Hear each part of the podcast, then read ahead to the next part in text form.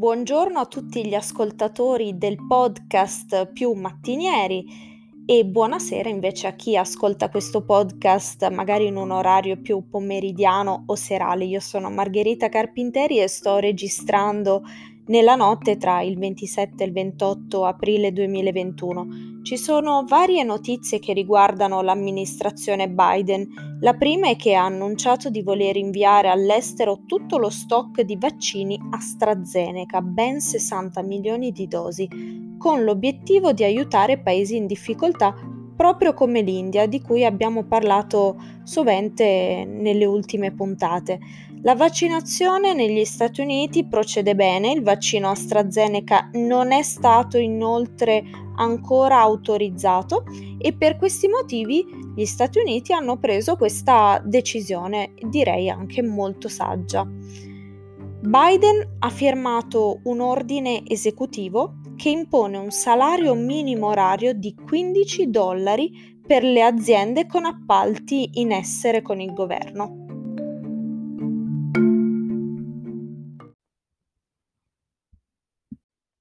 Lyft ha venduto a Toyota la sua divisione che si occupa di guida autonoma per 550 milioni di dollari.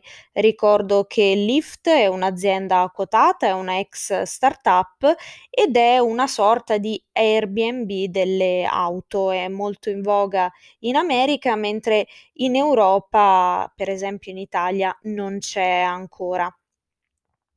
Parliamo di una startup che si chiama Diamond Foundry e realizza diamanti in laboratorio. È stata per esempio finanziata da Leonardo DiCaprio, ma la notizia è che ha raccolto 200 milioni di dollari di investimenti. L'operazione la porta a una valutazione di 1.8 miliardi di dollari e l'investimento servirà a potenziare la produzione che dovrebbe quintuplicare entro il 2022, rendendo così la compagnia competitiva con le imprese tradizionali del settore. Direi una notizia secondo me molto interessante perché fa capire come mm, le materie prime fatte in laboratorio si stiano proprio sviluppando. Ne abbiamo già parlato per quanto riguarda la carne, ma questo perché no, si può diciamo, può investire insomma vari settori, ecco questa novità. Dopo aver detto per anni di voler star fuori dal settore criptovalute, JP Morgan, che è una delle più importanti banche d'affari al mondo, ha deciso di lanciare un fondo sui bitcoin per i clienti più abbienti. E ora parliamo di Tesla perché ci sono state, possiamo dire, delle trimestrali record per l'azienda di Elon Musk, nonostante le difficoltà nella produzione degli ultimi mesi. Abbiamo parlato spesso dello shortage. Quasi 185.000 veicoli venduti, 438 milioni di dollari di profitto in forte rialzo rispetto ai 10 milioni di un anno fa. Quindi il fatturato ha fatto più 74% rispetto al primo trimestre 2020. La crescita è stata guidata principalmente dalla Model Y e dalla domanda cinese, perché Tesla va molto forte in Cina oltre che dalle nuove politiche green messe in campo un po' da tutti i governi. La compagnia ha anche evidenziato il profitto generato dalle cripto, criptovalute.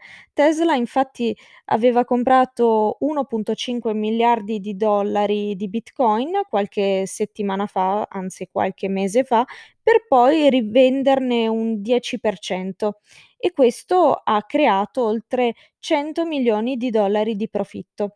Il titolo azionario però oggi non è andato particolarmente bene, ma anche perché comunque aveva recuperato molto nei giorni scorsi. Vedremo quali saranno le evoluzioni e come si comporterà Elon Musk con le criptovalute, perché ha anche dichiarato di averne comprate lui personalmente col suo patrimonio personale.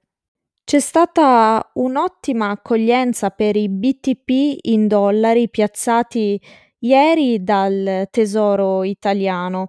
Sono stati collocati 2 miliardi a tre anni con uh, un rendimento dello 0,98 e poi sono stati collocati 1,5 miliardi a 30 anni con un rendimento del 3,93%.